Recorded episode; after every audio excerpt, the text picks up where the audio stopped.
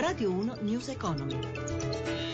17.32, buon pomeriggio, ben trovati da Luigi Massi, borse europee in ribasso, sui mercati torniamo come sempre tra poco per la chiusura di Piazza Affari, intanto parliamo del caso Deutsche Bank che proprio in questi giorni preoccupa le piazze finanziarie europee, non c'è bisogno di aiuti statali, dice l'istituto di credito per gestire il contenzioso da 14 miliardi di dollari con gli Stati Uniti per la vicenda dei derivati, il corrispondente da Berlino, Rino Pellino.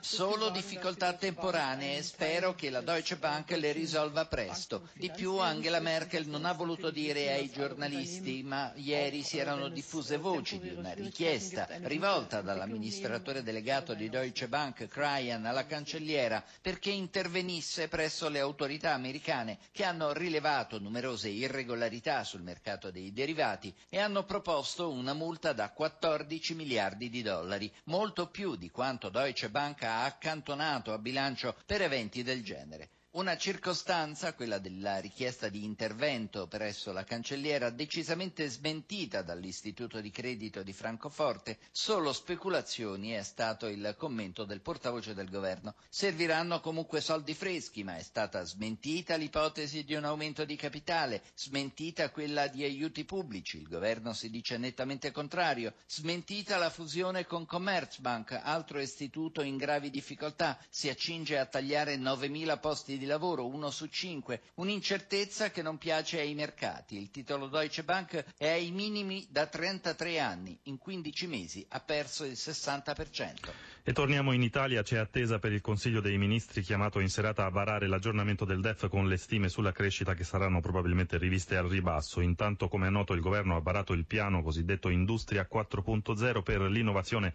e la competitività delle imprese, un piano che sposa ora anche la Confindustria con l'obiettivo di guidare la rivoluzione digitale tra le piccole e medie imprese. Il presidente di Confindustria Digitale Elio Catania al microfono di Gelsomina Testa. È un piano fondamentale per ridare crescita, produttività e competitività al nostro sistema di imprese, al nostro sistema economico. Noi abbiamo accumulato anni di ritardo sul digitale, sulla trasformazione dell'economia e devo dire che negli ultimi mesi si è messo in moto un movimento straordinario da parte del governo da un lato e del sistema delle imprese per cercare di recuperare questo ritardo, soprattutto per le piccole e medie imprese che hanno accumulato più ritardo delle medie e grandi imprese. Quindi il piano del governo indirizza assolutamente la capacità di investimento delle imprese eh, per saltare su questa onda della trasformazione digitale e quindi mettersi al piano degli altri paesi europei. Quali sono le iniziative per diffondere le tecnologie digitali nel territorio? Noi come Confindustria abbiamo deciso realmente di mobilitarci. Abbiamo iniziato un giro per tutte le città italiane per parlare con gli imprenditori e raccontare loro non che cos'è l'aspetto tecnologico di questa rivoluzione di cui parliamo, ma quali sono i benefici per l'impresa. L'Italia è un paese a vocazione manifatturiera e la manifattura rappresentava il 20% del PIL,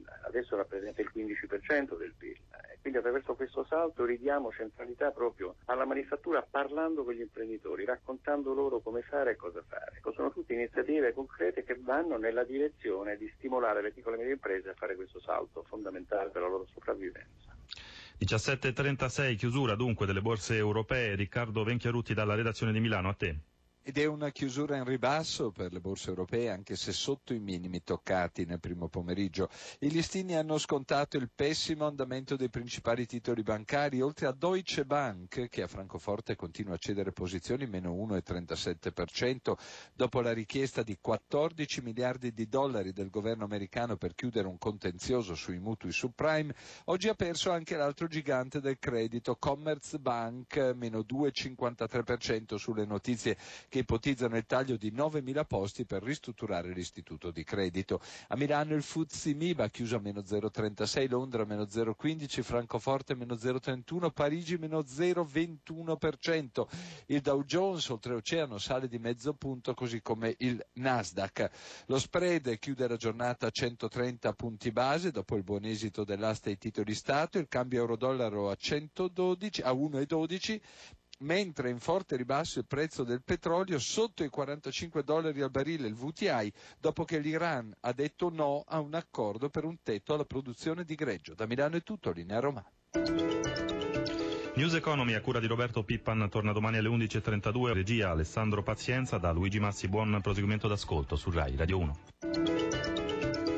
Radio 1 News Economy.